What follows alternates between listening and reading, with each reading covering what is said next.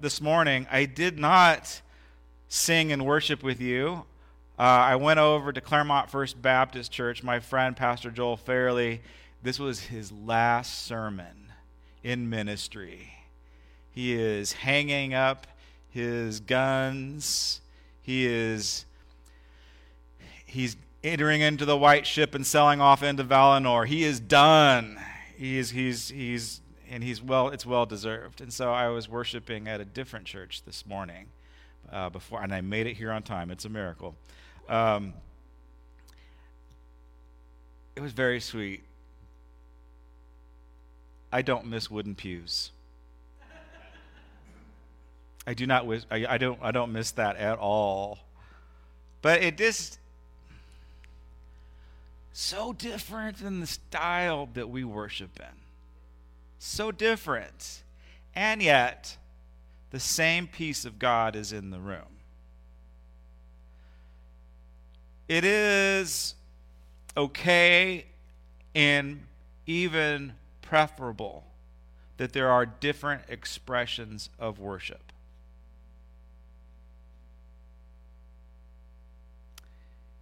I do want to encourage you to experience all different types of forms of worship because I do think it's valuable and I do think that it enriches your spiritual walk. Um, you know, you, God will show up in different ways in different settings. But it was just sweet to see the face of Jesus from a different perspective, down the street, in a wooden pew, in a Baptist context. We might be looking at Jesus a little bit differently, but we're looking at the same Jesus. Pastor Joel and I, he was, he's a co host on a podcast we do. It's called The Art of Faith. That's actually the series that we're in right now, The Art of Faith. And so we've been, we, we talk, we geek out about art history, and then we try to figure out how it, how it can apply to life. That's basically the, the gist of the podcast.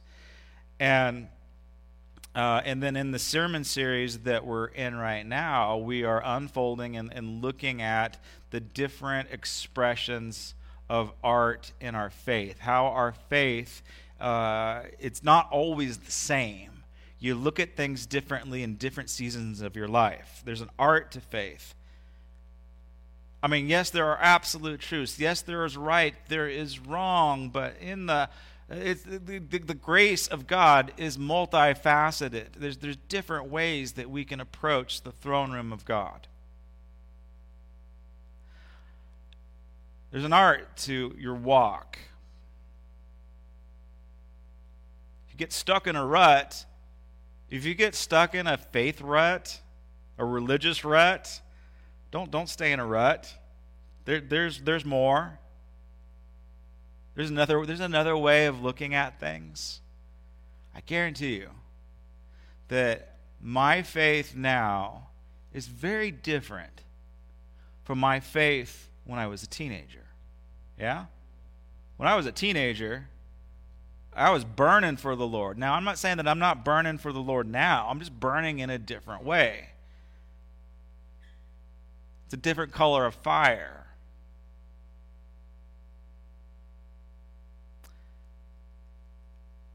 And how we see Jesus, in many ways, is dependent upon where we are in our stage of life.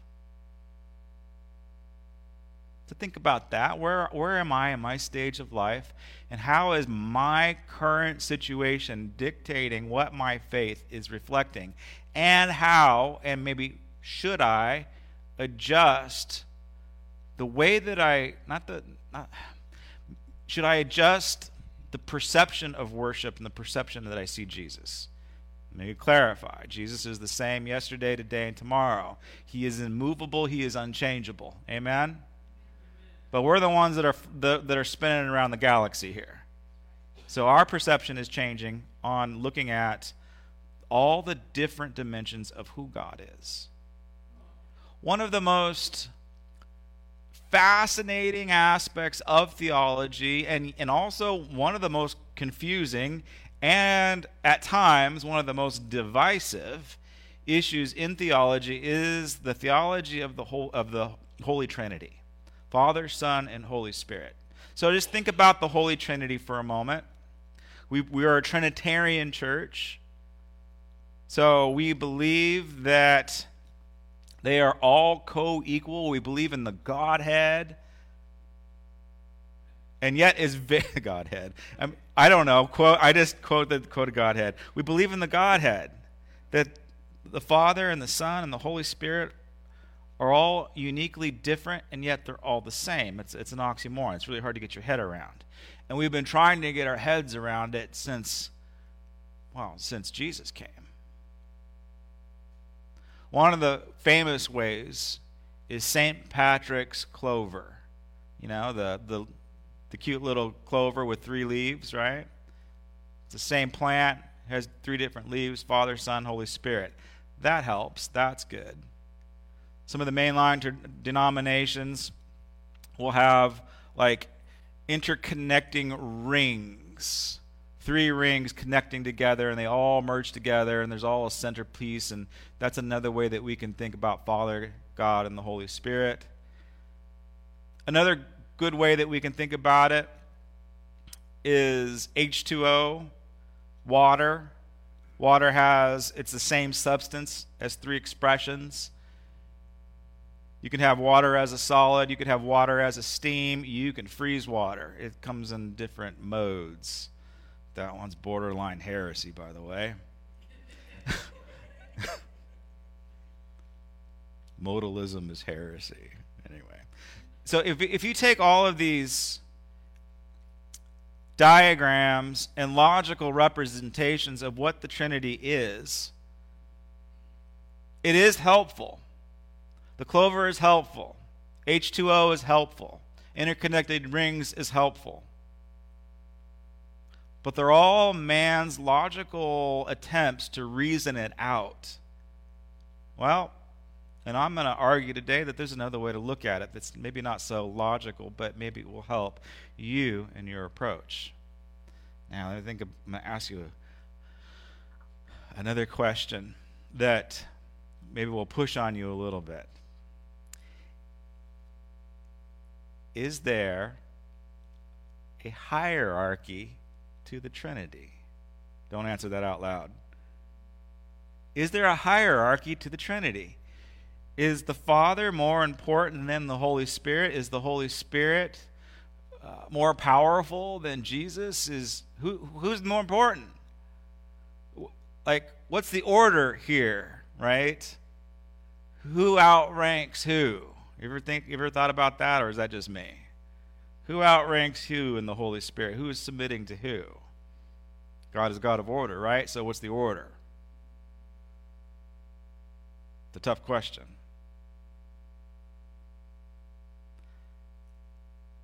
I have an answer.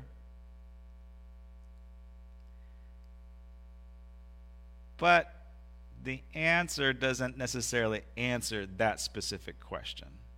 The answer to the question is they're all equal. But what is priority to us? What is priority to the believer? If you ever think about that? So, in your personal life, in your faith walk, in, in your expression of faith, connecting to God, who out of the three is more important? Yeah, Jesus, thank you. Jesus is. Okay, so they're all equal. They're all immovable, they're all the same. Holy Spirit is, is, equal, is co-equal with God the Father and Jesus. But yet, Jesus Christ, for you and for me, is priority. I'll explain. Because there's an art to faith. And then again, it goes into perception, into how we view him, and how we see him, how we are connecting to Jesus. Two Sundays ago in this series, I did the art of the Holy Spirit, which was a very difficult one to do because there's not a whole lot of good art on the Holy Spirit, like actual visual arts of the Holy Spirit. You know, it's usually just it's usually drawn up as a dove or as tongues of fire, maybe water, maybe wind. But the Holy Spirit is really hard to depict artistically. And doing it in film, forget about it People that have tried to depict the Holy Spirit in film, it comes out really bad and cheesy. So that one's hard. But you want to know what is super easy to depict in art? It's Jesus. We got Jesus all over the place. Let's look at the first slide. All kinds of different Jesuses. We got Jesus coming from the clouds. We got black Jesus. We got Asian Jesus. We got shepherd Jesus. We got Jesus playing baseball. Any type of Jesus an artist has created. Let's keep going. Next slide. And there's more. Throughout time, throughout history, we have been depicting Jesus in specific ways. With the halo, he is holy. Da Vinci is almost perfect. We see sad Jesus. We see empowered Jesus. We see strong Jesus. We have Jesus that looks like Zeus. We have Jesus without a beard.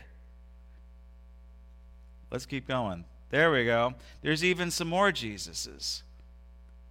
They all look a little different. That one right there is probably one of the oldest representations that we have of Jesus. Probably around uh, 300 AD. I mean, that's kind of a ways away, but that's probably the, the oldest one that we have. The, the ones that were closest to Jesus, the artists and the people of faith that were closest to Jesus, they always referred to him as a shepherd. He's usually carrying a lamb on his shoulders. Isn't that great? That's usually what the ancients were doing when they were trying to depict Jesus. Let's keep on going.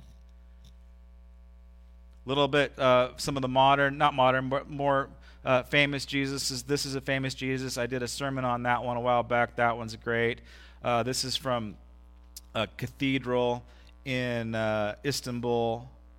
That's a Da Vinci. And then this one over here you might recognize as the Shroud of Turin. Now, the Shroud of Turin is either one of the greatest masterpieces in the Middle Ages. Right? It is either one incredible work of art or it's literally a photocopy of Jesus' body. I'm voting for the second one. It's got to be because the artists weren't that good at that time. They could not have painted this that anatomically correct. There's, no, there's no way they would have got that right. That's usually what the critics don't talk about is how did the medievals get the body so perfect? They, they, can't, they can't do that. All right, next one. And then here's some more modern Jesuses that you might be familiar with. Uh, Jesus of Nazareth was what I grew up with. That one was great. I don't know who that guy is. He was a modern one that I, I chose not to watch. Uh, okay, so then uh, uh, Jim Caviezel, The Passion Jesus, is like right up there for me. Like when I'm thinking about Jesus, I'm thinking about Jim Caviezel. The Passion, like, just seared his image in my mind. And when Passion came out, I'm like, that's it. I'm done. I don't need to see any more Jesus movies. This is all I need. This is him. And then, and then The Chosen came out. And that's this Jesus over here. Now, I didn't want to watch The Chosen for that very reason, because I, I already had it made up in my mind that Jim Caviezel was Jesus. And through lots of social pressure and guilt and shame, People in this church made me watch The Chosen. I'm torn. I don't know what to do. They're both working for me right now. I love Chosen Jesus. Chosen Jesus is, I mean, he brings a gravity into the character that has to be empowered by the Holy Spirit. Because like I'm watching this, I'm trying to like not cry, and I usually don't cry in movies. No, this one's good. I don't know what to do. Is it chosen Jesus? Or is it passion Jesus? I think we need to have a cage fight and let these two battle it out, see who wins. But they're, they're both really good. And I think for me, personally, I needed both representations of Jesus, both Passion Jesus and chosen Jesus at different points in my life. Passion Jesus seems to be a little more serious. Like he's facing the cross, he's going through some horrific stuff. Uh, chosen Jesus hasn't done that yet in the series, as far as I know. and so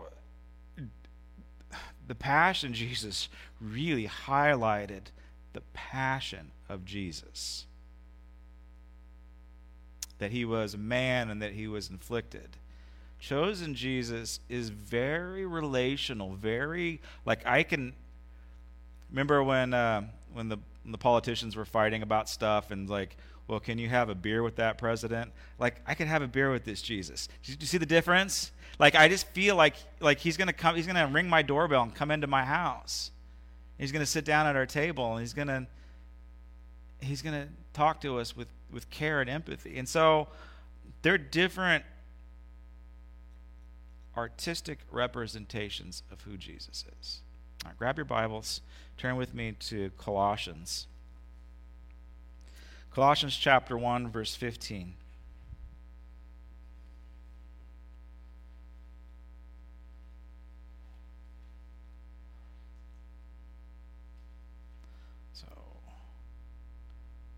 Who is more important out of the Trinity? Again, the wrong question, but this will help.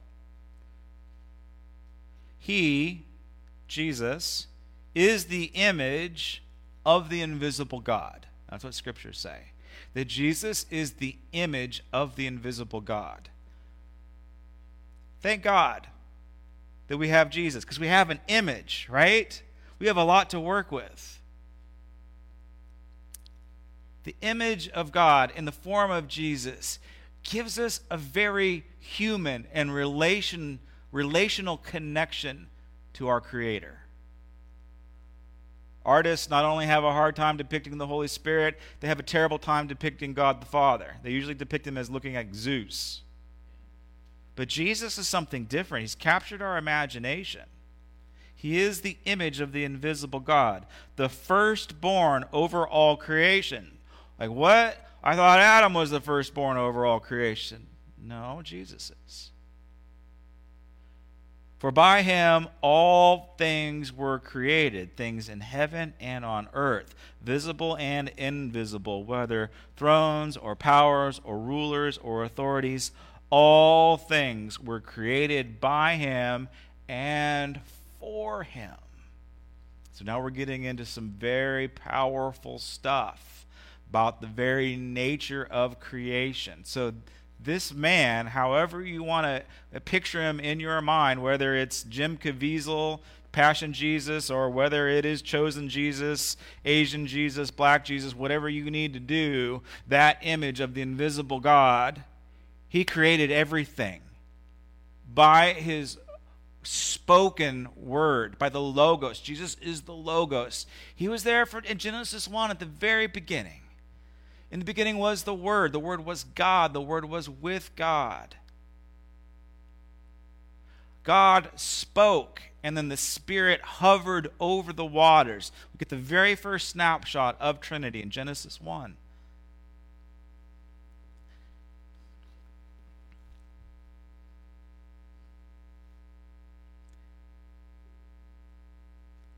He is before all things and in him all things hold together. That's a key scripture for us to understand right there. Okay? When I'm talking about who's more important, well, again, they're all equal. They're all equally important. But for you and me, this scripture rings true. He is before all things, and in him all things hold together. And he is the head of the body, the church. That's us. He is in the beginning and the firstborn from among the dead. That means he's, resur- he's the first to overcome death. Uh, we're going to do that too. Isn't that fun? Jesus won victory over death, and so will you. You're either going to die or be raptured, or I don't know what's going to happen. But you, you're going to have victory over that death. So that in everything, he might have supremacy. For God was pleased to have all his fullness dwell in him, and through him to reconcile to himself all things. And you are all things. You are being reconciled to God the Father through Jesus, making peace through his blood the shed that was shed on the cross. once you were alienated from God, or once you were enemies of God. Enemies in your minds because of your evil behavior. But now he has reconciled you by Christ's physical body, through death, to present you holy in his sight, without blemish, and free from accusation, if you continue in your faith. If you continue, there's a, I always hate it when the Bible puts an if in there. Makes me a little scared. If you continue in your faith. Established and firm, not moved from the hope held out in the gospel. This is the gospel that you heard and that have been proclaimed to every creature under heaven, and of which I, Paul, have become a servant. So,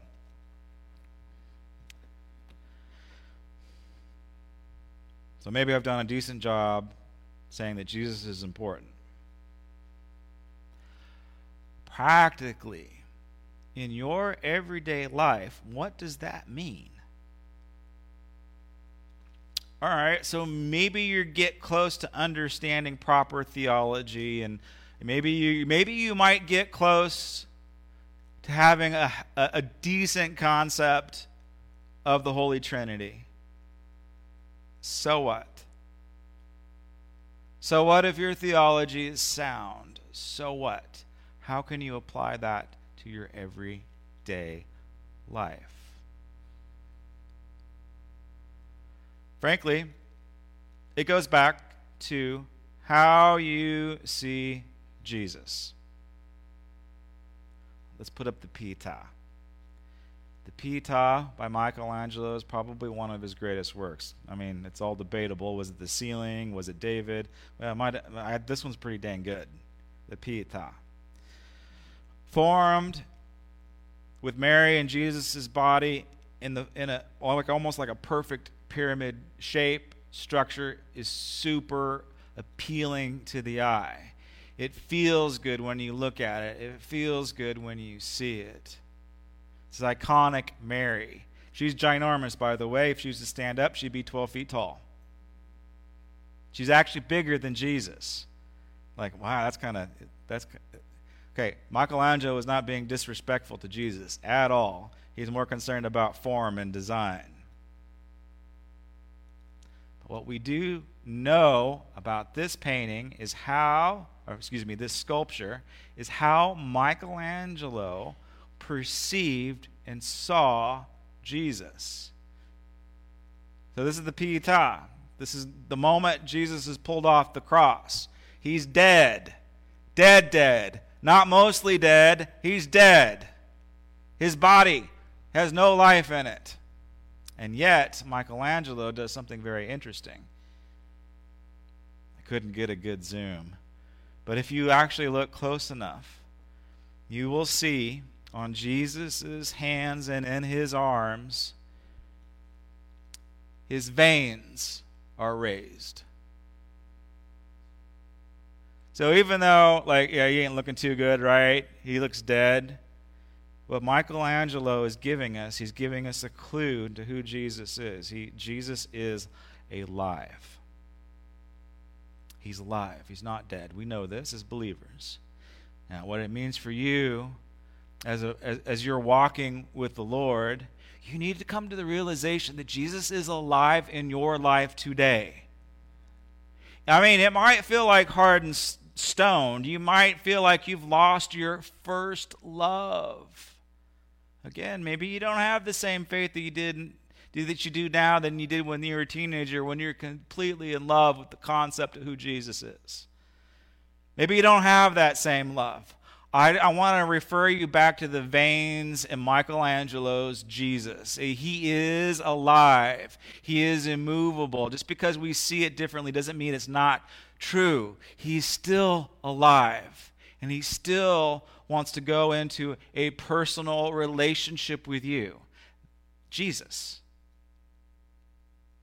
And he's given you all these different ways that you can relate to him. Maybe he needs to look like our painting from Hyatt Moore for you. He, there's, a, there's no excuse to have a personal relationship with Jesus. I would argue that however you want to go about it, you will know you're having a, a personal relationship with Jesus when you feel what I felt when I saw chosen Jesus. You know, my, my heart was hard. Like I was cynical. I was skeptical. I'm like, this can't be nearly as good, right? But when I was in his presence, when I was in that image, I felt the gravity of Christ. I felt the power of his resurrection in a film, in a, in a work of art. Come on. How does Jesus do that? It's an art to that. He can use any medium that he wants to go into a personal relationship with you. Now, if you're like me and you have to have everything figured out logically and orderly, if you need to if you need to make sense of everything, and if you're going crazy trying to make sense of the Trinity, I'm speaking from experience, about drove myself crazy trying to understand the Trinity. If you've ever done that, like it could be valuable because we're supposed to engage God with our mind, right? Like, I don't want to poo poo theologians. But diagrams and illustrations about the Holy Spirit, they're all going to break down. What is modeled, the Trinity is not mentioned in the Bible. There's no word in the Bible that says Trinity. But what is, what is in the Bible is how we approach Him. We approach Him with that personal relationship with Jesus Christ. It is the people of God dedicating themselves to prayer, submitted where the Holy Spirit comes and leads, and then there is a connection to the Christ, the anointed one. There's a connection to Jesus that is absolutely undeniable. And when we have that connection to Jesus through the reconciliation of the cross, it leads us into the presence of the loving Heavenly Father. Instead of it being a diagram, I just want to encourage you to see it as being a process. That initial introduction into who Jesus is. He is the image of the invisible God. You get to know Jesus. Jesus said this himself. You get to know Jesus, you get to know God. Yeah? You get to know Jesus, you get empowered by the Holy Spirit. Yeah? So, for you and me, we have to have the human connection. We have to have that intimate relationship, that human connection to a real physical, breathing, living, vein popping Jesus. We have to have that relationship with Him. If we don't, our connection with the Holy Spirit will be all messed up and sideways, unhealthy, and wrong. Maybe even witchcraft. If you don't have a personal relationship with Jesus. If you don't have a personal relationship with Jesus and all you want is the Creator God, well, you're going to get lost in some very dark stuff. You have to connect to that power, the power of the, the, the, the creator of the, all the universe. You have to connect to that power through a relationship with Jesus. And in your own personal life, okay, I know you have problems. I know you have heartache and fear. I know you're disillusioned, freaking out on the inside. You need, gener- you need Jesus interceding for you. Like he's, he's at the right hand of the Father, interceding for us. Look, if we just sat down with Jesus, if we just invited the real Jesus to our table on a personal one on one relationship every day, did you know that your stress will melt away? If you see Jesus as alive in your life, your stress will melt away. I'm not saying that you won't have problems. Jesus himself said, In this life you will have problems, but I have overcome the world. Amen? He has overcome it. He has overcome everything. Everything that you've ever, ever struggled with, Jesus has already overcome, and He has the victory over it. And so if you see His beating veins as being the life force of your life, all of your problems, all of your sin, all of your failures, they will be overcome, and you will live in victory. Amen? That's how good our God is. So before you approach the throne room of the Father God, be in relationship with Jesus. Before you ask for power from the Holy Spirit, make sure you're in relationship with Jesus.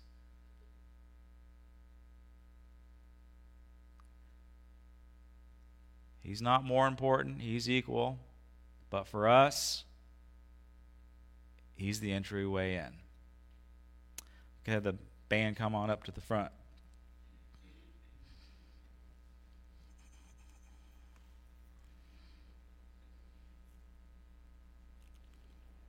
Did you grab your elements?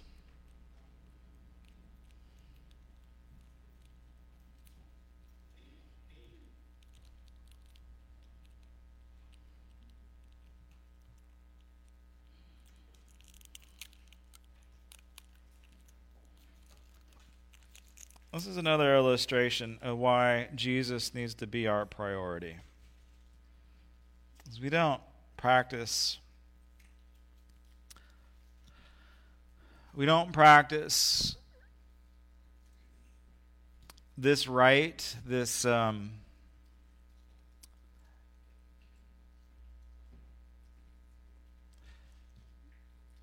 sacrament in any other way. This sacrament is about Jesus. The sacrament is not about the Holy Spirit, it's not about God the Father. It's about Jesus. So, communion, in and of itself, needs to be telling us that this is the way. Jesus is the way. He's connecting us to the divine. In fact, Jesus says, There is no other way to God except through Jesus. That's a sobering thought for people and family and friends that believe in a higher power, but they don't believe in Jesus. This is the body of Christ. This is the way in. And it is also the way of victory. Do you just bow your heads? Do some business with God right now, because the scriptures say if you eat of this bread and drink of this wine, with any unforgiveness in your heart or bitterness towards your friends and family, if you do that, you'll be eating and drinking judgment upon yourself if you're harboring any sin that you have not confessed, confession is liberating.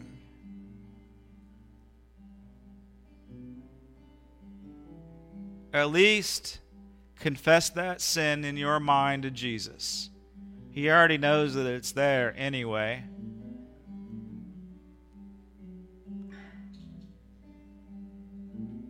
And then get some people around you whom you can talk to about your struggles.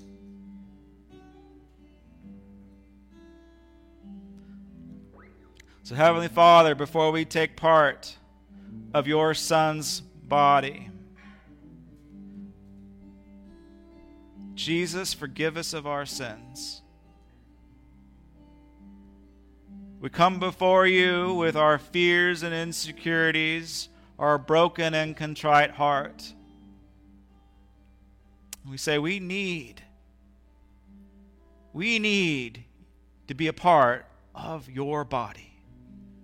Receive the body of Christ for your stability, for your structure, security.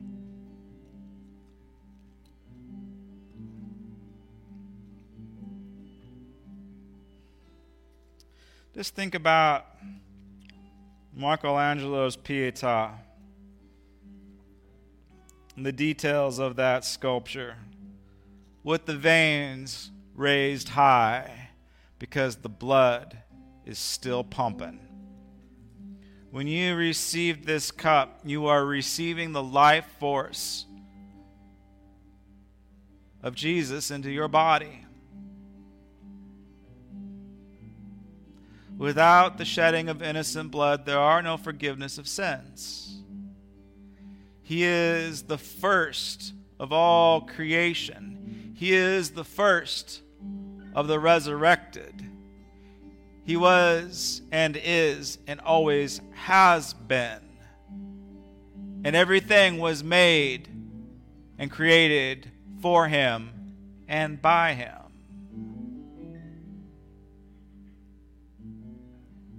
The Logos, Jesus, gives you his blood to drink, not only for the washing away of our sins, but also for the healing of our bodies and the victory over death itself. Receive the blood of Christ for the forgiveness of your sins and the regeneration of your body.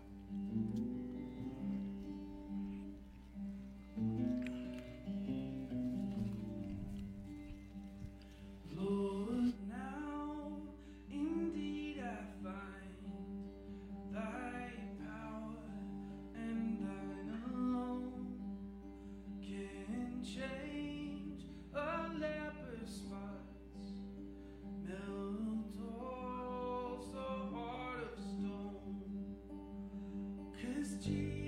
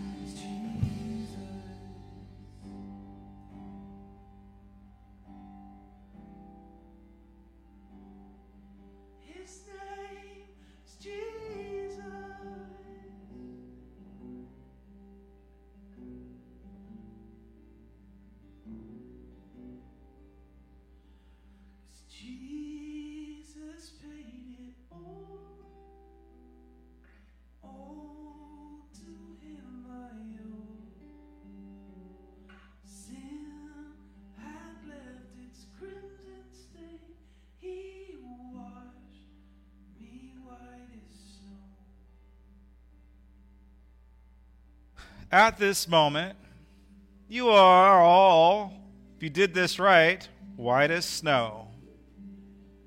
Saints walking in the glory of God. So this week, choose to sin a little less. Choose to faith a little more. And have a longer conversation with Jesus. You're going to come into church next week better than you came in this week. So now may the Lord bless you and keep you, cause his face to shine upon you, to be gracious towards you, to turn towards you in your times of need and trouble And despite what the world throws at you, may the Lord give you peace. A peace that transcends all of this craziness. A peace from God that allows you to laugh with Jesus. He is going to go before you and prepare a way. Bless you all. Have a powerful day.